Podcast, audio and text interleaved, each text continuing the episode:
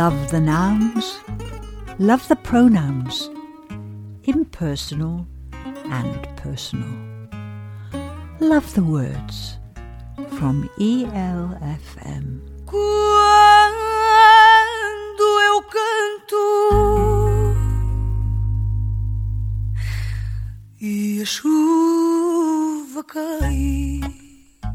You're listening to Love the Words here on East Leeds FM.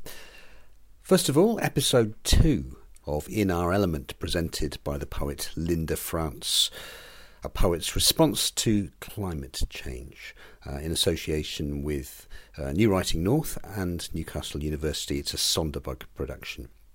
After that, we'll be hearing an interview with Emma Dai'an Wright, who is the director of the Emma Press, talking about how she set up the press and the exciting things that they're up to. I do apologise for the audio quality, particularly of my voice. It's, it sounds like I'm in Latvia and she's and she's here in Leeds. It's actually the other way around. I don't know what happened, but I hope you can make it out.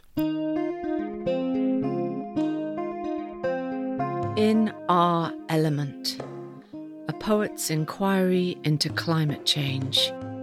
Episode 2 Earth.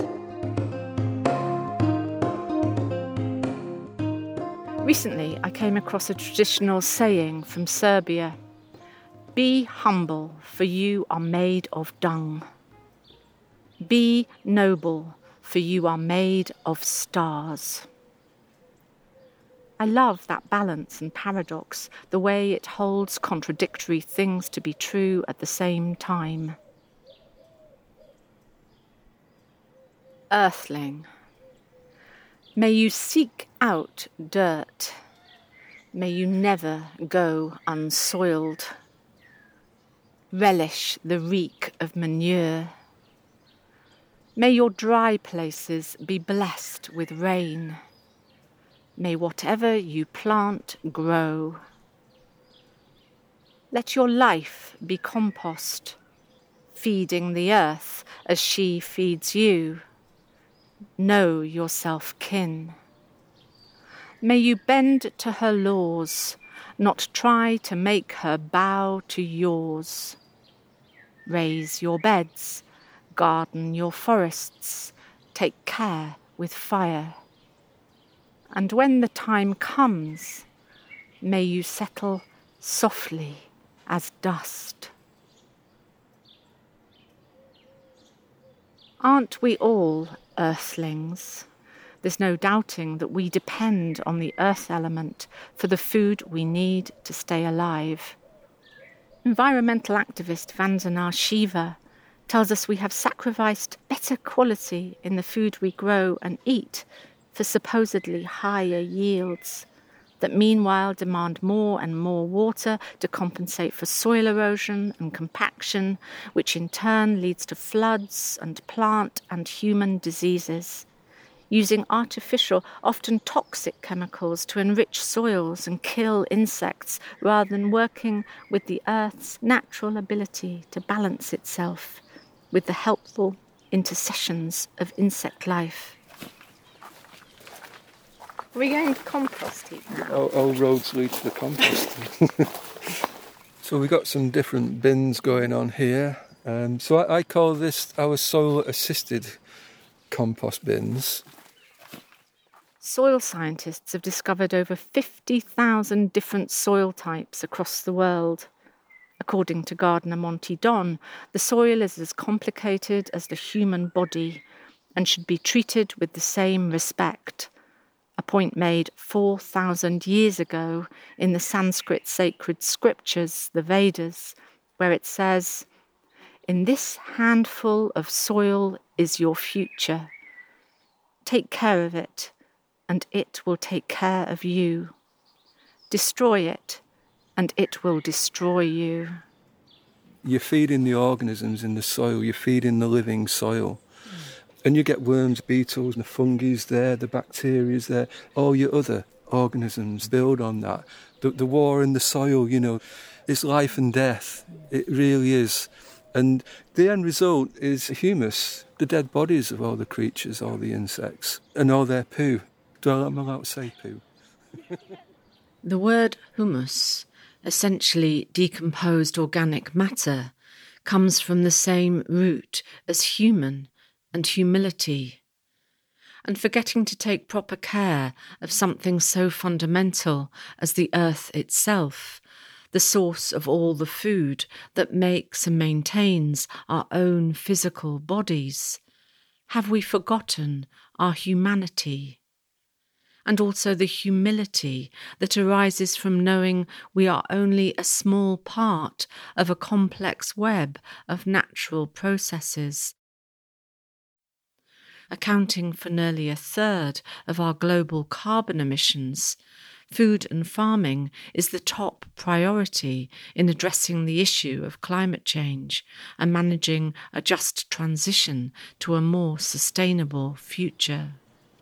I'm Andrew Davenport. We run a plant nursery and a garden which we open to the public. It's run on sustainable and organic principles. The other side to my business is composting. I wrote a book about quick return composting we get into late June and the garden probably is getting into its real stride now. Everywhere you go, you'll see a mulch. You won't see any bare soil in this garden, and that's hugely important. Mm, mm. Normally, I would get the garden mulched by the end of March because your mulches suppress the germination of, of the seeds. So your weeding is eliminated. And then you're putting the moisture into the soil with a mulch and then you've got the benefit to your plants. Your plants love it because they're growing in a healthy living soil and that soil's being fed. And the organisms that are attracted to the root zones of plants because plants release these things called exudates, like secretions. And nearly all plants do it. Some have very significant effects the secretions from common valerian, they seem to attract worms around their root zone. And worms will cycle nutrients. Worm poo is very, very good. They increase the amount of minerals available to plants in good percentages. But mainly bacteria and fungi, they, they're going to do the work around the root zones as well because bacteria and fungi will, will be breaking down the organic matter that you're putting back to the soil. They initially tie it up inside themselves but then something has to come along and, and eat them and release the nutrients. And they make a lot of nitrogen available for plants. So when you do all this mulching and adding compost or manure, you're feeding the organisms. You're not feeding the plants, feed the organisms, the living soil. The soil, indeed, Andrew's whole garden here in Northumberland is very much buzzing with life you can't help but feel more connected to the everyday miracle that's happening all around you. Deborah McGregor is an associate professor at York University in Canada and works in environmental justice. She is also Anishinaabe and Whitefish River First Nation and has a profound connection with the living earth rooted in her Anishinaabeg concept of creation. In the story, literally people came from the land itself. That's literally where we come from. And the process is ongoing. When you think of creation, it sounds like a noun, but it's actually really a verb. It's this constant unfolding process of the earth living its life and doing what it needs to do to support other life. And therefore, you're always responsive to that, paying attention, seeing what's going on, being able to listen, and probably not just listening, you're kind of listening with your whole body. It's not just listening like with your ears and hearing the sounds that are coming. It's like listening with the whole body and then sitting with it. It's a relationship or reciprocity. So you influence one another. For the Anishinaabe, other people have other concepts. For us, that's Mino-bimaadiziwin, having a good life, the art of living well, and not just live well for humanity. What do we need to do so humanity can survive? But we also need to think about what, what does that look like in relation to the earth? It means like directly connecting with the natural world, and that concept is informed by the natural world itself. And I think that's partly where the hope is. Like, start using our imagination, start imagining what it's like to be different in the world and what that relationship is with the earth. Our lives are full of distractions, so we can't see what's in front of our noses or what's in the deepest parts of ourselves talking with Pulitzer Prize winning poet Jorie Graham in America, I asked her how she saw the climate crisis. I would say it's a crisis of imagination, but the word imagination is not often used in its more expansive and profound sense. We think of it as meaning the invented or the imaginary, but the imagination, as Coleridge would say, is something which brings the whole soul of man or woman into activity. It is not just an awakening of body and mind at the same time, but we have intuition. We have an ability to, if we wanted to, feel the living nature of all the rest of creation around us, which from the microscopic to the large animal and plant life dwarfs human life on this planet.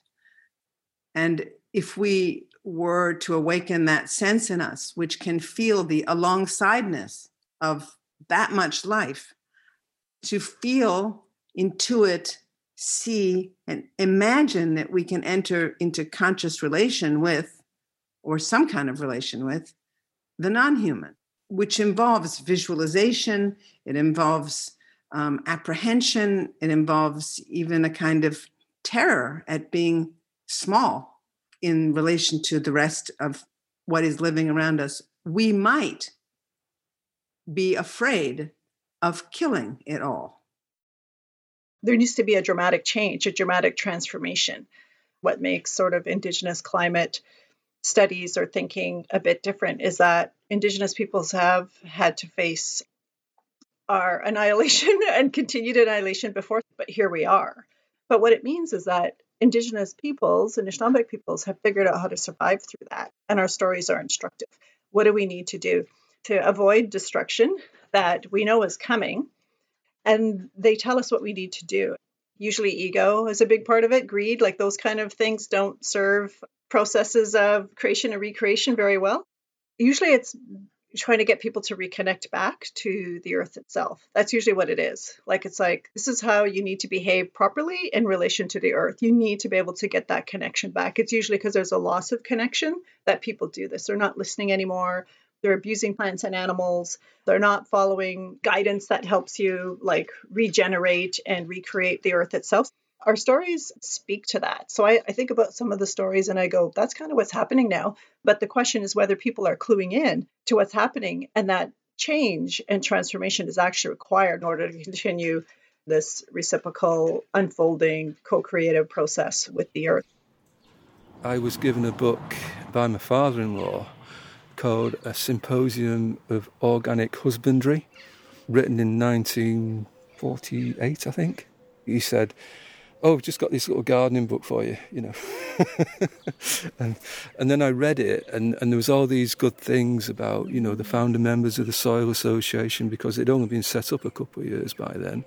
The same problems existed then, or they could foresee what was going on, what was going to happen with the climate. They knew.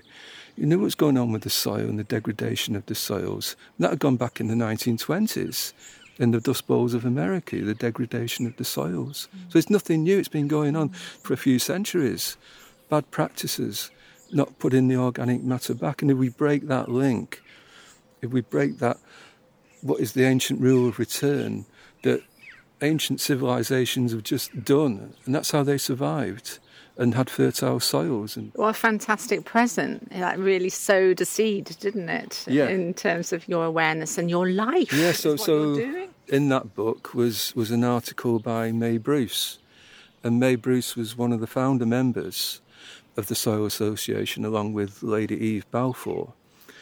There's this connectivity between the the health of the soil, the health of the plants that grow in that soil, and then the health of the people or the animals that eat those plants. We, we're inextricably linked by that chain. And Maye Bruce said, give back life to the soil and abolish disease in plant, animal, and man. And that's as true today as, as when it was said back in the 1940s. A book that changed the way I respond to the earth is Robin Wall Kimmerer's Braiding Sweetgrass a wonderful conversation between Western botany and Indigenous understanding about how much humans can learn from paying attention to plants. Jorie Graham. One of the things that we've replaced this magical capacity to feel at home in a complex universe in which we are not only not alone, but not fundamental. We've replaced it with a technology which has been building since the agricultural revolution, which is not that long ago, and it certainly has accelerated dramatically in our moment at present, a technology which is entirely created to separate us from the fundamental capacity to imagine that we are part of life and are not life itself. And that, I think, is the most important characteristic that the imagination bestows upon people who inhabit it. You don't have to be an artist to use the imagination. You know, what we have done by privileging information over wisdom, by privileging the acquisition of data over the acquisition of intimations and wisdom through direct participation with the earth is part of what has led to our ability to blindly destroy the very place and only home that we have. The new convention on biodiversity is like, how do we live in harmony with the earth? And even when I look at that, I'm thinking, okay, that that's ideal. But one of its underlying assumptions that I find problematic is still a binary between humans and, and nature, right? Deborah McGregor again first of all, you got to try to imagine that we're actually literally part of the same thing, that it's actually not, or the big push on nature based solutions, which Indigenous peoples probably have been saying, but not calling it nature based solutions for a long time. But even that, still, there's this underlying assumption of this binary. I think what Indigenous peoples can do is just show that there's a different way to be in the world. Because right now, there's a real lack of imagination or there's fear about what that looks like. There's a lot of fear. Like, if I don't have this, what do I have then? It's like, well, there's a whole bunch of people in the world who don't have that. And they're still here and still trying to provide the leadership and inspiration. Maybe that's better word inspiration for imagination to see that there's a different way of being in the world. There's different values that come into play. You know, their idea of change is we all need to have electric cars. I thought, isn't the point that we're supposed to think we don't need one? Like maybe we're going to do other things and maybe we just don't travel all over the world like we did. Like that's kind of like their idea of a solution, right? Which is just kind of a tweaking to me of the status quo rather than, you know, really setting it off on a different course. There's other other knowledge, other laws, other governance systems that can help people at least imagine. Deep ecology recognizes all life as a sacred circle where everything matters, depending on everything else. Nothing is separate. What if we opened our imaginations to look and listen more closely? Poetry makes us stop. It slows us down and helps us listen, see, and process our experience. So let's end with one of Jorie Graham's poems called simply Poem. The reason the poem's untitled it's not even called untitled. It's just a name for what it is. It happens to be a poem. Because there is no hierarchy. when the earth has the last word, you're back in the non hierarchical. The earth said, Remember me. The earth said, Don't let go. Said it one day when I was accidentally listening. I heard it. I felt it like temperature, all said in a whisper. Build tomorrow. Make right befall. You are not free. Other scenes are not taking place. Time is not filled Time is not late. There is a thing the emptiness needs as you need emptiness. It shrinks from light again and again, although all things are our present. A fact, a day, a bird that warps the arithmetic of perfection with its arc, passing again and again in the evening air, in the prevailing wind, making no mistake. Your indifference is your principal beauty, the mind says all the time. I hear it. I hear it everywhere. The earth said, Remember me. I am the earth, it said. Remember me. Jorie Graham, ending our Earth episode. In Our Element was presented by me, Linda France. It is a Sonderbug production with New Writing North, supported by the Audio Content Fund and Arts Council England in association with Newcastle University. Thank you for listening. Love the commas. Love the apostrophes. Love the colons and the question marks. Love the words from East Leeds FM.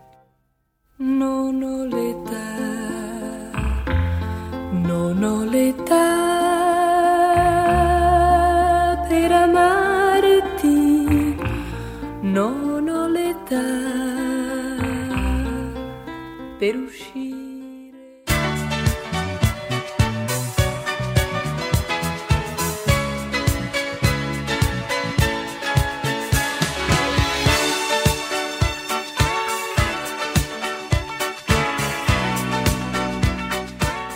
So, you're listening to Love the Words here on East Leeds FM.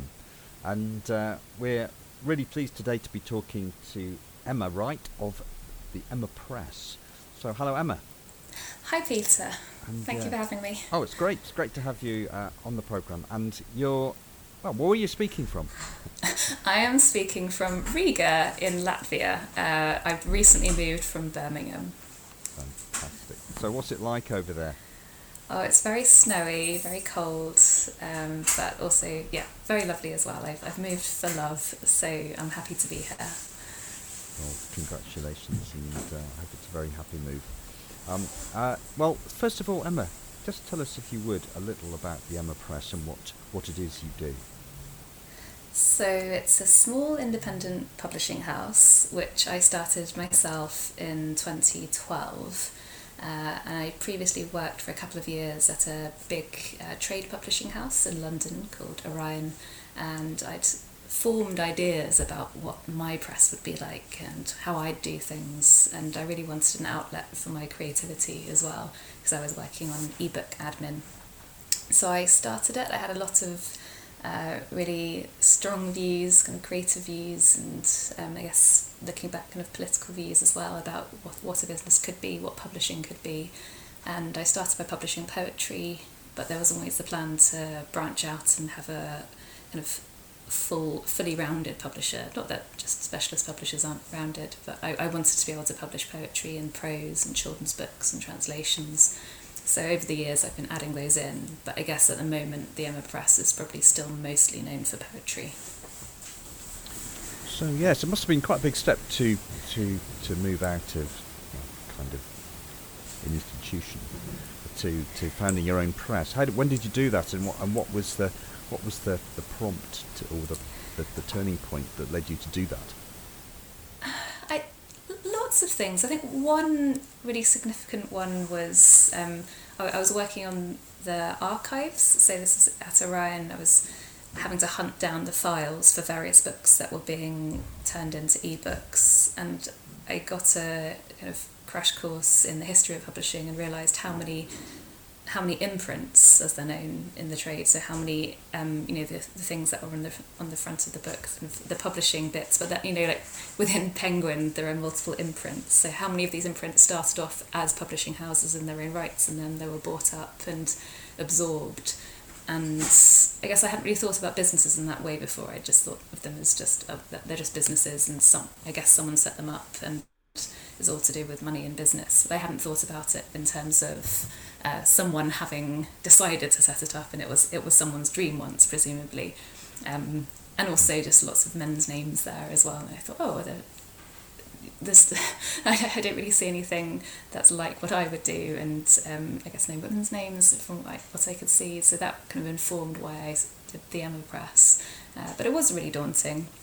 Um, I think I just I really couldn't see a way of progressing in the job I had. So looking back, it was quite a rash move, and I, I think I didn't really think about um, the loss of stability. And I, as the years went on, I really thought about that a lot, and all kind of you know paid holidays and pensions and all of that, which I've now got for myself. But um, it took it was taken ten years to be able to get to that point. So, um, but I'm I'm still really glad I did it. And now I see people my age, so I'm thirty five. I see people I was at university with kind of quitting the rat race and trying to do something themselves. And I, I just got to that point a bit earlier, I think. So Emma, yeah, what was the first thing published for the Emma Press? It was a book of poems by my friend Rachel Piercy, and I read her poems. I really loved them. At, at the time, I was trying to, uh, as a way to use my creativity, I also wanted to be a book illustrator, which I've sort, I've, I've kind of given up on now. I still illustrate things, and I like like to make things look nice, but I'm not very good at working to briefs and um, yeah, so I just illustrate for the Emma Press, where I'm I'm the one giving myself the commissions, um, as, as in like telling myself what what, what needs to be illustrated. Uh, so it's the Flower on the Plough collection of I think twelve love poems, and then my illustrations. And I took about six months working on it, so I was taking my time trying to understand all the processes, the typesetting, or the editing, the the cover design, and then the print production, the ebook production, the sales, the launch party, all of those things which I knew through working in the bigger publisher. I knew there were things I had to do, and I guess each each bit I, I thought, oh, this will be the thing that I, I can't stand, and this is the reason why I should focus on illustrating. But actually, working on the business was really exciting to me and really interesting. So that that's why it grew because just the challenge of trying to produce and sell a book turned out to be something that I really liked. Well, it, it's certainly grown from that. I mean, it's uh, it's uh, you know you, you publish an enormous range of of titles and uh, obviously a lot of poetry, um, and and and exclusively women. No, I think sometimes people have said that to me. Like they feel like maybe maybe the Emma Press is a, a women's press. Um, of the single author books, um, I wouldn't say yeah, I wouldn't say there's a strong weighting for for any gender really. Um, I guess yeah, I, I guess maybe just the fact that I'm a woman and I'm running it. I think maybe it just gives the impression, but I would say just individually um, of the of the pamphlets or across the anthologies. But yeah, so I'd say no, but I don't mind if that's the perception because that's fine as well. And is there a kind of um, yeah an aesthetic that you feel is particular to the Emma Press? Yes, and but it's interesting because it develops because I mean that was, that was a reason for calling it the Emma Press was also to try and make it really clear that there's a person behind it or now there are people behind the scenes working on it. And as I think it's really unhelpful to have this image of publishers as the, arbiters of what's good what's good literature because really it, it's all kind of deeply subjective because it's just people deciding what's good. And obviously you can apply different um, principles to it and think ah oh, this is this will sell well or this will do well in this market. But ultimately you're still a person with taste. Um, so yes so obviously so yeah the things that i'm looking for change as i as i myself change. So i'd say yes there is overall an aesthetic where i like things that are maybe quite lush. So where the words are quite visual and will conjure up visual images. So I, I like that um, I, I like a certain playfulness with language. So whether that's within quite formal poems or within something that's kind of very very free or something in between. So something someone who's doing something interesting that that that's what makes me go back to it when I'm looking through manuscripts. um, and I guess some humour as well. So I, I do like things which, well, I've published lots of things which are quite dark and can be quite sad as well. Um, but at the same time, I'm still I'm still looking for some sort of quirk or or twist in the way they're looking at things, and I think that's probably remained the same the whole way through, which is, as you say, thank you very much, that there is some sort of Emma Press aesthetic, uh, but but then there are also periods where you know I've been more drawn to extremely intricate wordplay, and I'd say I'm not so into that right now. And as as I'm reading the submissions, I think I'm looking for some sort of emotional beat, um, like a, a heartbeat or uh, yes, something that gets me. And I think that's the thing I'm prioritizing right now. And it's just um, may, maybe I've published plenty of books which would fit into the extremely playful um, linguistic side of things, or maybe it's just the, the mood I'm in right now. It's winter and I'm looking for human connections. So, um, but yeah, so there's. I, I feel like I'd like to share more of that. So we do calls for sub- submissions quite often. At the moment, we're doing them quarterly, and we have the descriptions on the websites of various things we're looking for, and and people can always look at what has been published already. But I feel like we could start sharing um, just the moods we're in when we're reading things. So, but I'm not sure whether that would panic people or not. I don't know. what do you think? I'm not sure. I think probably uh, yeah, a general invitation might be uh, might be better for you. Otherwise, you know, if people think you're looking for a particular thing, end up with a less lively um, submission yeah. list. That's true. Yeah, we had a lot of um, pandemic submissions, which are I think obviously that people want to write about the pandemic and the coronavirus, and I've taken on some books already, which um, were sent to me last year. So, but then uh, you know, I sometimes think strategically, there's obviously a limit. So I can't just just now publish twenty pandemic books in twenty twenty two, even if there were twenty really great books I came across, because it would it would really skew the press and the list. Um, but yeah, I guess ultimately you've just got to write about what you want to write about, and then hopefully it will connect with the publisher you're sending them to. And do you enjoy reading the submissions? I do. I I, I always want to get to the point where I I really well I, I want to get to the point where I'm happy reading them. So sometimes if I've left it to the last minute or I've uh, I've not spread it out and done and read a few a day, then I kind of feel slightly overwhelmed by them and think, oh no. Because each time there'll be between 150 to 250 wow. and they're full manuscripts. So, so this time round, actually, since because I, I've had um, employees, two part time employees, uh, well, two I've had two since September and had one since um, I think March.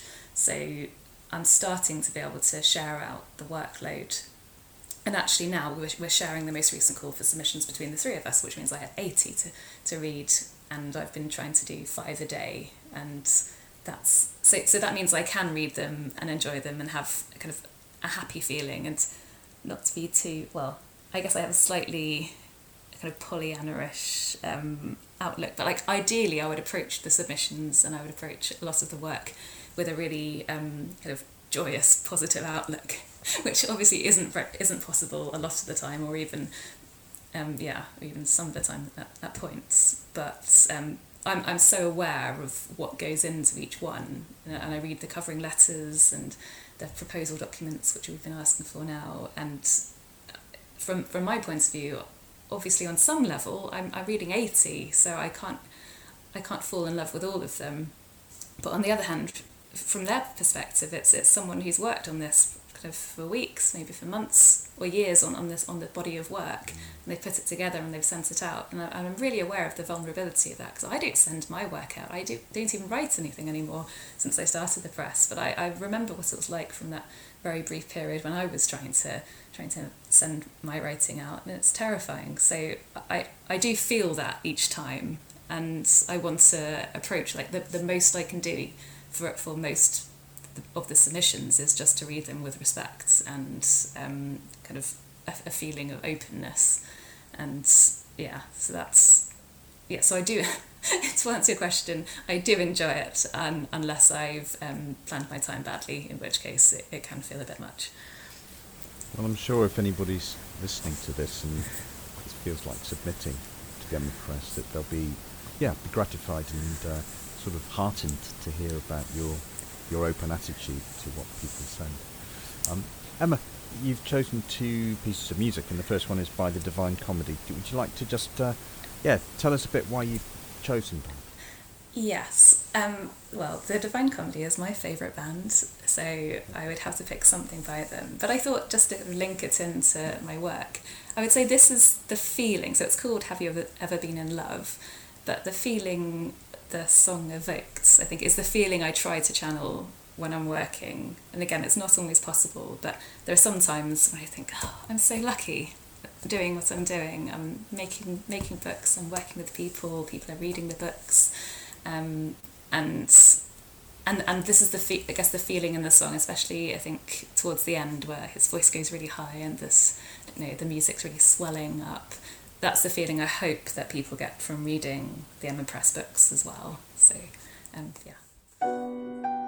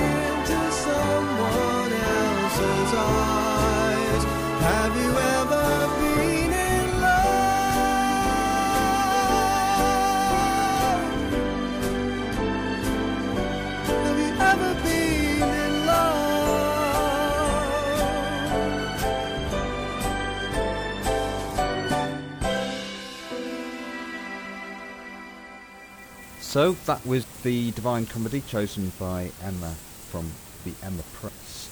Um, and yeah, Emma, do you still buy their albums? Uh, I haven't bought the most recent two, uh, but when I was ch- I was sorting through my CD collections to decide what to bring, because obviously okay, I'm sh- shipping stuff from the UK to Latvia, so I can't bring everything, and now's a that's a really good time to be um, just clearing stuff out. But I thought I can't I can't yeah I'll take them with me. I will I will ship them across. I think I've got about ten albums maybe, and, various uh, like the best of, and um, yeah, a bootleg DVD I bought online. Yeah, so I've got to bring them with me, but I'm listening to their new ones just on Spotify now. And you rate them? The new two new ones? I'm just interested. In, this is not nothing to do with love the words. It's just because I'm interested. Because I'm not so. I think they might have gone off the boil a bit, Emma. Yeah, no, no, I, I think so too. That's another reason why I didn't feel like I needed to buy, especially the most recent one. It felt a little bit novelty. Like from the last one, I liked Norman and Norma. That's on my, my running playlist, and and Queuejumper. But from the very recent one, there haven't been any standout ones so far. But I, I will give it a few more listens because sometimes it takes a few listens to get into it. Absolutely. Well, we'll move off to Divine Comedy and back to the Emma Press.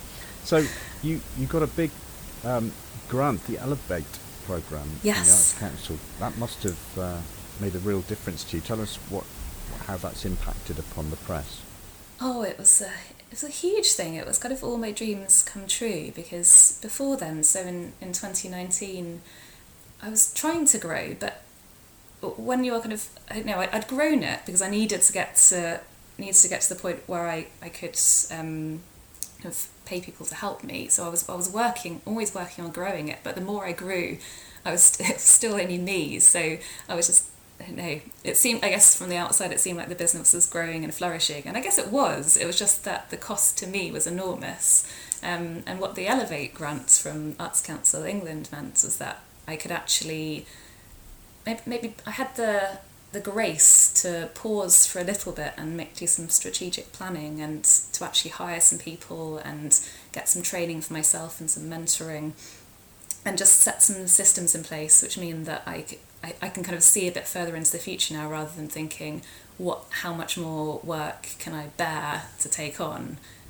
Um, so yeah so it, I, I was applying in 2019 I found out at the end of 2019 and then yeah so it started in January 2020 and obviously then a few months later um, the, the world turned upside down. So I, I was really fortunate just in terms of the timing because I would have been massively panicking at that point whereas I thought actually yeah and the Arts Council was being really good about it and saying okay we understand that everyone's plans have changed and the things that you said you would do might not might not happen they might not be possible or you might need to change them um, and the reason it's called Elevate is meant to elevate these diverse led arts organisations um, to the point of being able to apply for more regular funding. So it's kind of basically buying us all time. It was originally two years, now it's three years with an extension.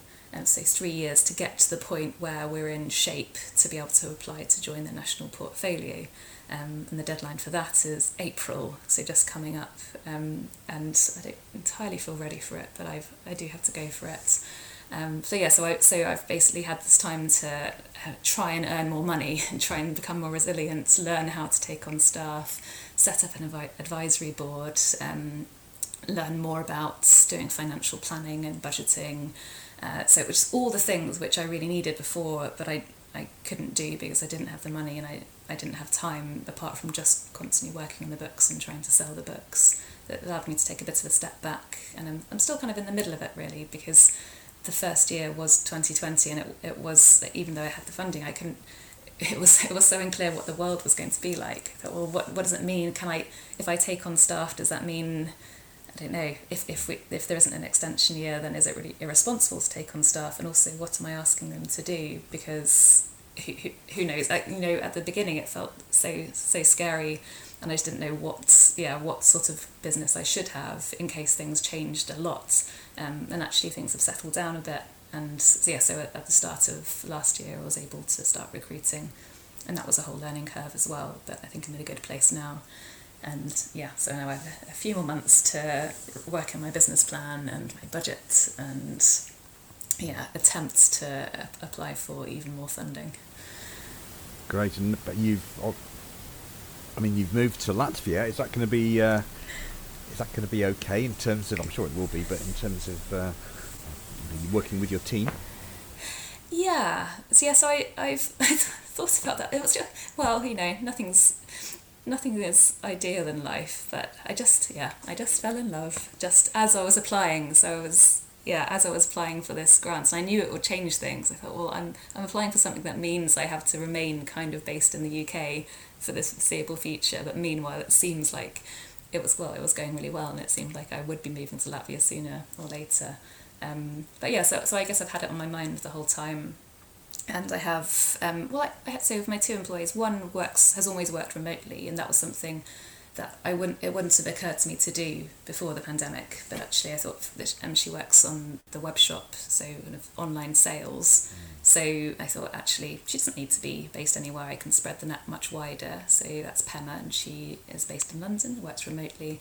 Uh, but then for the second person, publishing assistants, I needed someone who was based in Birmingham so they could go into the office and be working with the, the books, uh, preparing packages and sending out web shop orders. So that's Georgia.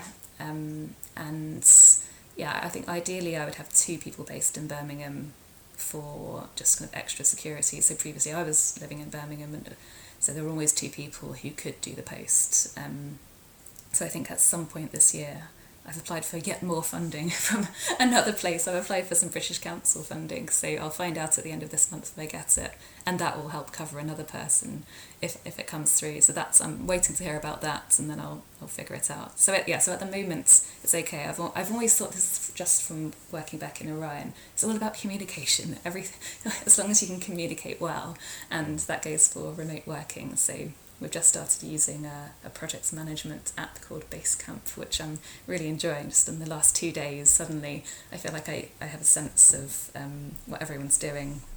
And also, I guess the challenge for me is downloading all of the stuff from my brain onto various documents and sharing them with my staff because there's, there's well in a way that communication is important but when it's all in my head I don't really need to communicate with anyone so but now I have to put it somewhere because I won't always be available. And you know, when people are off off sick, and you know, it's just generally there needs to be some way of people finding stuff rather than just having to ask me. So that's been a really interesting uh, psychological hurdle of thinking, okay, it's the, the information has got to be somewhere else other than in my head.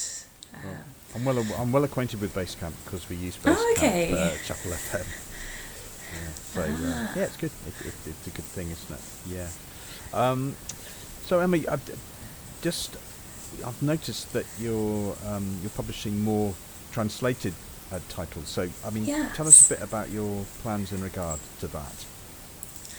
I guess it it's something that I just I'm just interested in. I think it's especially for some genres. I think it's really important to have more voices from different countries. So, so I started out publishing tr- translations because I was looking for children's books in translation because I thought it's, you know, I feel like I, I was raised in a fairly international household because my, my mother is a Vietnamese Chinese and my dad was a Mandarin teacher. So I, I, I feel really lucky to have always felt like I was part of the wider world.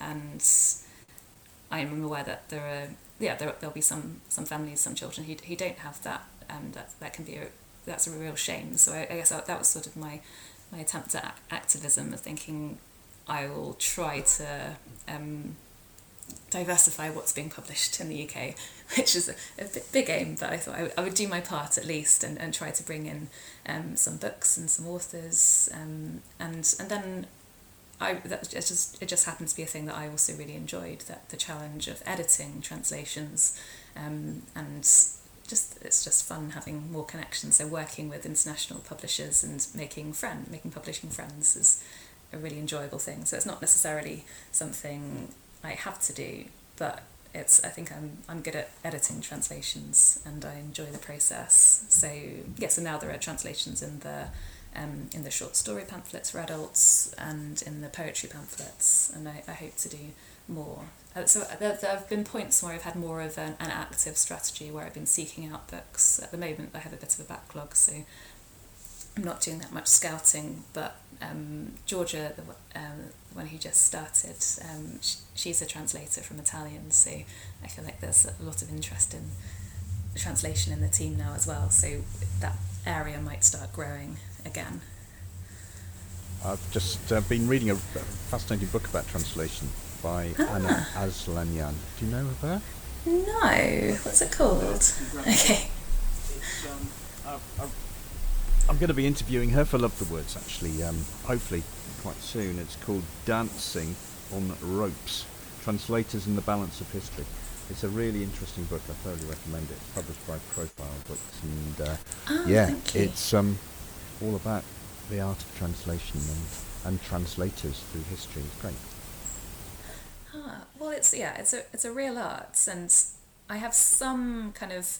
I think the reason I can edit is that I, I did classics at university, so I, I wasn't very good at it, but I was having to try and translate things and just always trying to figure out the sweet spot between translating something literally and just going way too far.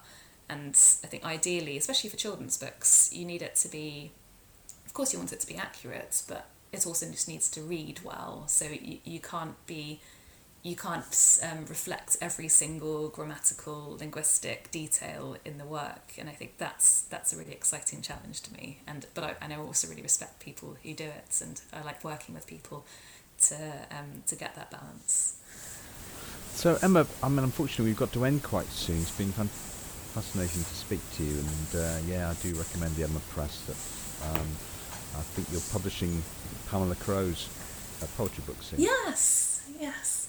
Um, yeah, it's I've it's going to be in October now. I think the Bell Tower. Um, it's so good. It's really funny, really, really dark. And um, I was just emailing the illustrator yesterday um, with the brief for um, doing the, the front cover. So it's it's we're working on it now, and yeah, keep an eye out. October feels ages away, but it will come around in no time. And I think her pamphlet will make a splash. Oh, she's really looking forward to it. We did, I did an interview with her for Love the Words a little while ago. So um, yeah, with with Pamela, and she read some of the work. I think it was going to be uh, featured. So uh, looking forward to that very much. But yeah, this is a, a bit of a, a, a, difficult question for you. Any favourites of yours from the Emma Press that are, that you could recommend now for people? Um, uh, well, I know that's First really of- tricky. That's like choosing between your children. But um, Yeah. you know, if there's anything coming up that you want to recommend, particularly apart from Pamela's book, of course. Hmm. Well, I would I would say the one that's coming up immediately. So at the end of this month is a poetry pamphlet called Overlap by Valerie Bence, and if there was a subtitle, it would be a grandmother in isolation. Um, so well, there are poems about her grandmothers. So Valerie's I think seventy five now. So about her grandmothers. So from a completely different time, and then she's reflecting on her own experience as a grandmother on her grandchildren, but also um, being separated from them during the pandemic. And it's just got some lovely details, real humanity, but and some again some really dark, really dark poems, um, but just with such uh, I don't know such love in them. And so I'm really yeah I'm really excited for that to come out. So and yeah, Valerie Bance. Bentz. Bence, B E N C E. Yeah. Well, we'll, we'll look out for that. Well, thanks very much, Emma. And uh, just you chose, um, and uh, yeah, people want to get in contact with the Emma Press, well, how do they do that? Yeah, so we're on Facebook, Twitter, and Instagram. I would say the Facebook messages don't come up very much, but if you want to DM on Instagram or Twitter, we would see them. Um, also, just visit the website, so theemmapress.com. And we just before Christmas, we updated the About Us page, so you'll be able to see a little profile about me and Penna and Georgia and all our email addresses, so you can see those there as well. And there's a newsletter. That's the thing I would plug. Um, we have a really great newsletter, which um, Penna does two of them and I do one of them. And so if you want to see kind of insights into what we're doing, I send a kind of chatty one that's a bit like a um, almost like a kind of memoir of my my last couple of months. And then Penna does a, a an, a writer's newsletter to inspire writers as well as a bulletin just to give people updates. So again, the links are on the website, but I'd really recommend that. Well, um, good luck uh, with your new life in Latvia. How's your Latvian? Oh, terrible. I have about five words. I went to a bakery yesterday and they didn't speak English, so I had to fend for myself. that was the first time I haven't been able to just say English and then speak in English. So yeah, I have to I really have to learn. Well, good luck with that. And in the meantime, you've chosen one uh, track, an ABBA track, to finish off with. So um, tell us about that. So, well, Ab- ABBA is another one of my favourite bands, and I love this song, partly because it does that classic ABBA thing of being um, quite miserable, but also really upbeat. And I guess it, it reflects maybe the the tougher times of the Emma Press. It's called If It Wasn't for the Nights. But there's a kind of a hope if it wasn't for the nights, I think I could make it. And not that I feel too super bleak at the moment, or even a lot these days. But um, I guess it's just that mixture of feeling kind of weighed down, but also s- still going, and and also it's just a really great disco track.